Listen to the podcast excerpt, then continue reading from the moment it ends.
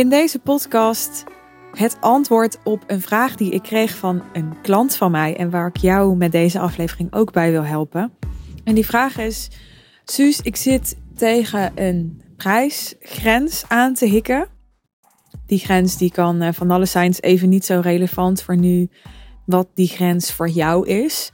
Uh, ik zal een paar voorbeelden noemen van zo'n prijsgrens. Uh, zelf heb ik hem bijvoorbeeld ervaren toen ik um, over de 5000 euro ging voor een aanbod. Hè. Dus ik had uh, een tijd een aanbod en dat was 4997 euro, jaren geleden.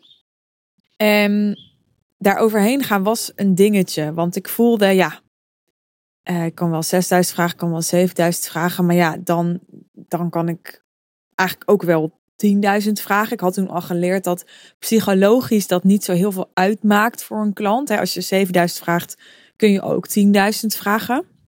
Hè? Nogmaals, psychologisch voor je klant. Maar ja, 10 is wel gelijk het dubbele van 5. Dus ik zat heel erg van, oeh, ik wil eigenlijk zo lekker comfortabel bij die 4997 blijven. Want dan zit ik onder die 5. En als ik daarboven ga, dan, ja, dat, dat voelt heel ongemakkelijk. Misschien herken je dat gevoel. Nou, datzelfde kom je waarschijnlijk weer tegen als je bijvoorbeeld over de 10 gaat. Dus uh, rond de 9997 euro zit voor je aanbod. Maar uh, diezelfde prijsgrens kun je ook tegenkomen als je bijvoorbeeld over de 1000 euro per maand gaat voor een betaling in termijnen voor je aanbod. Of over de 2000 euro per maand of over de 5000 euro per maand, afhankelijk van wat je vraagt of wat je wil vragen. Dat zijn allemaal van die grenzen waarbij je hele goede redenen kunt hebben om er overheen te gaan. Bijvoorbeeld, ja, het loopt heel goed. Hè? Ik krijg nu doorlopend klanten op dit prijsniveau en ik voel dat er rek in zit. Ik voel dat het meer waard is. Ik voel um, ja, dat klanten bereid zijn om er meer voor te betalen dan dat ik nu vraag. Maar ja, jeetje, ik voel ook gelijk een soort mentale blokkade opkomen op het moment dat ik eraan denk om het daadwerkelijk te gaan doen.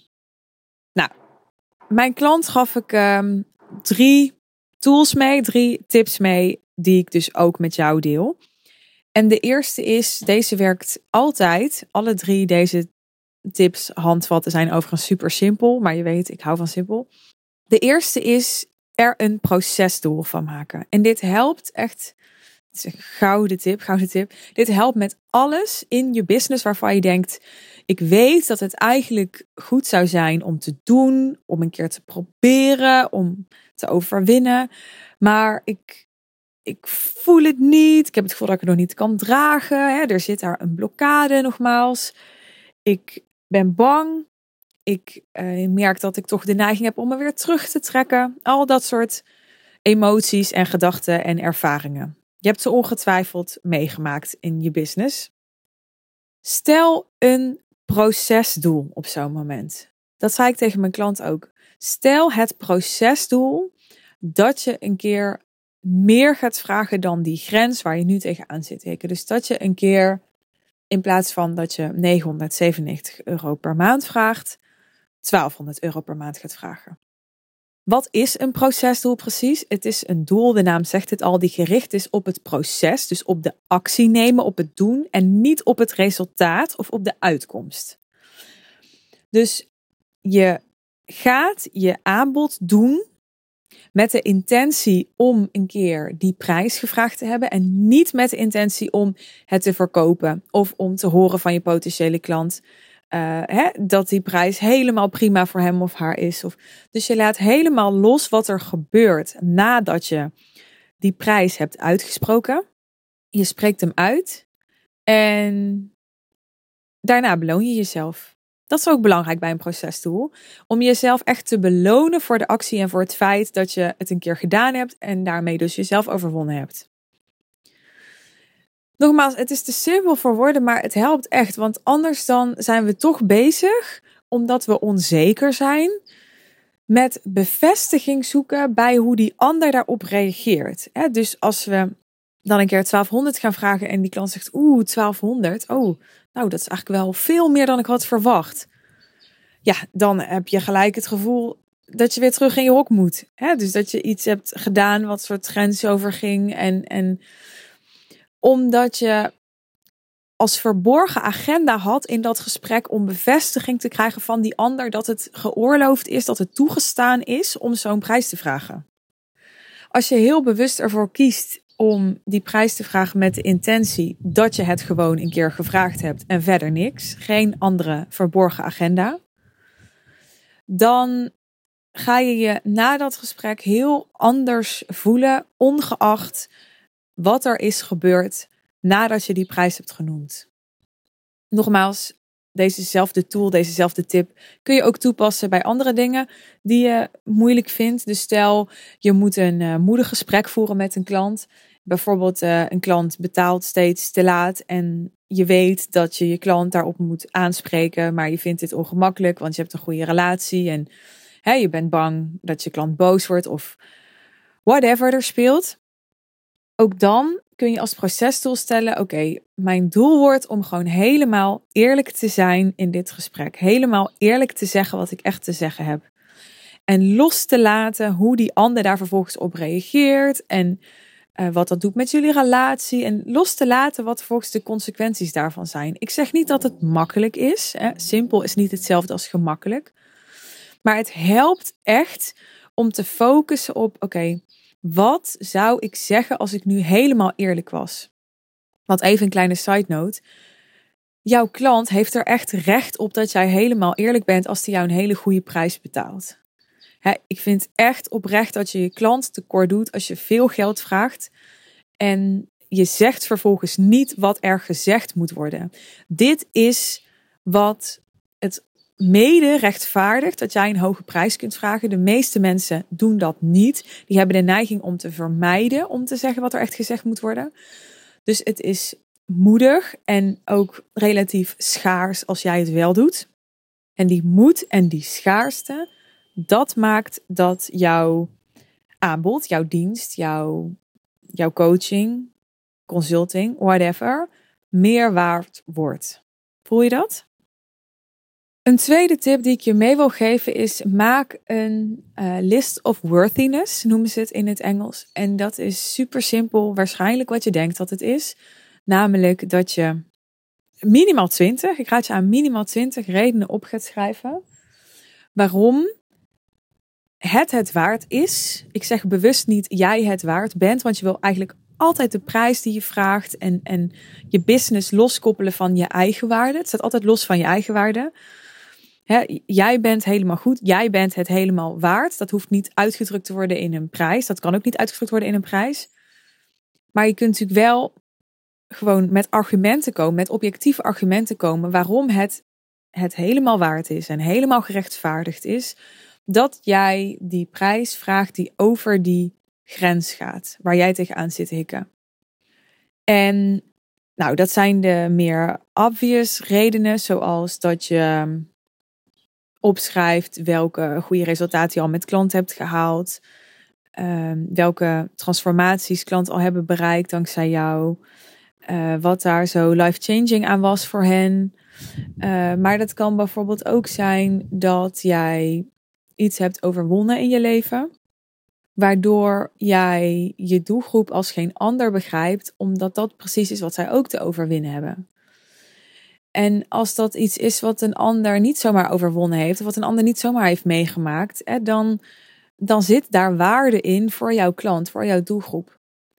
Hè, dus denk out of the box als je deze lijst maakt en denk vooral ook aan, oké, wat, wat maakt mij nou ook als persoon super uh, waardevol voor mijn ideale klant? Het kan hem ook zitten in een persoonlijkheidskenmerk. Hè, als jij echt, dit is het eerst wat in me opkomt, hele goede, leuke humor hebt. En die humor helpt je klant daadwerkelijk soms om ergens uit te komen waar die in vast zit. Om met een soort luchtigheid tegen zijn of haar probleem of pijn aan te kijken. Dan zit daar waarde in. En als je zo twintig dingen gaat opschrijven en als je op dreef bent, kom je misschien wel op 50. Dan voel je daarna echt nog veel meer en veel beter je waarde. Dus ook dit kan ontzettend goed werken. En dan uh, mijn derde advies aan je.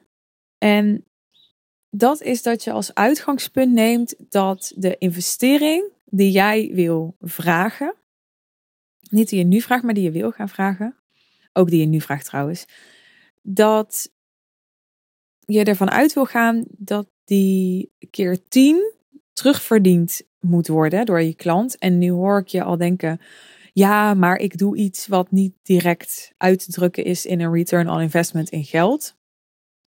Nou, als dat voor jou geldt, dan raad ik je aan om de podcastaflevering te luisteren die ik een hele tijd geleden heb opgenomen, speciaal voor mensen, ondernemers die geen business coach zijn of niet op een andere manier hun klanten direct helpen om meer geld te verdienen.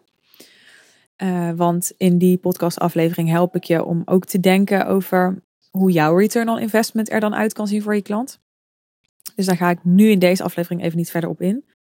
Maar als je ervan uitgaat dat je klant het keer 10 moet terugverdienen en dan is altijd een beetje uh, arbitrair binnen hoeveel tijd dat dan is. Dat is natuurlijk niet zo zwart-wit, maar laten we zeggen binnen een tijdsbestek van een paar jaar. Uh, dus van twee of drie jaar of zo. Nou, stel je wil dan dus 1500 eh, euro per maand vragen. Uh, dus je vraagt in totaal 18.000 aan je klant. Nou, hij of zij zou dat dus 10 keer terug moeten verdienen. Dat is dan 180.000. Binnen een tijdsbestek van een paar jaar. Dus dan neem ik even twee tot vijf jaar. Maak eens een lijst met manieren waarop jouw klant 180.000 euro extra kan verdienen, return on investment kan hebben, van werken met jou op een termijn van 2 tot 5 jaar. En ook hierbij geldt, denk out of the box. Want als jij bijvoorbeeld uh, je klant een scheiding bespaart, dan denk je misschien niet direct aan dat je klanten meer geld gaat verdienen. Maar een scheiding kost wel degelijk heel erg veel geld.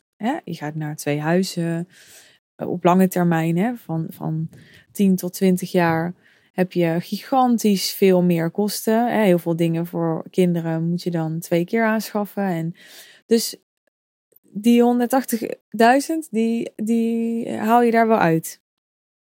Misschien niet allemaal binnen een termijn van 2 tot 5 jaar, maar dat is dan alleen een scheiding vaak is er altijd, als je je klanten helpt bij een grote transformatie, altijd meer bij gemoeid. Dus stel je bent scheidingscoach, dan nog zal een soepele scheiding iemand ook helpen bij zijn carrière, ook helpen bij zijn sociale leven, ook helpen bij weer een nieuwe gezonde relatie aangaan. En dat geldt ook als je mensen helpt met hun gezondheid of helpt met hun team. Of natuurlijk is er één primair doel waar je ze bij helpt, één primair resultaat, één primair probleem dat je ze helpt oplossen. Maar dat leidt altijd weer tot veel meer impact, ook in andere aspecten van het leven van je klant. Dus denk out of the box. Wat zijn nou allemaal manieren waarop jouw klant de investering die jij vraagt keer 10 kan terugverdienen?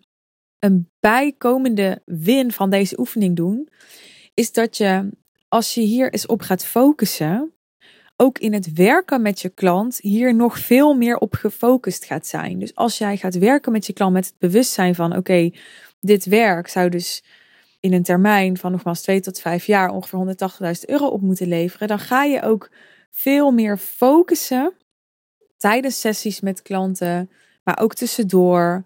dan ga je veel meer focussen in je aanbod, in het werken met je klant op zorgen dat inderdaad die return on investment gerealiseerd gaat worden. Het is niet jouw verantwoordelijkheid, maar het is wel jouw verantwoordelijkheid, zeg ik altijd, om je klant daar op de beste manier bij te helpen. Nou, ik hoop dat dit uh, super waardevol voor je was. Laat het me weten. Vind ik altijd tof om je reactie te horen. Stuur me een eh, DM bijvoorbeeld via Insta. Uh, de link naar mijn Instagram vind je in de omschrijving bij deze aflevering.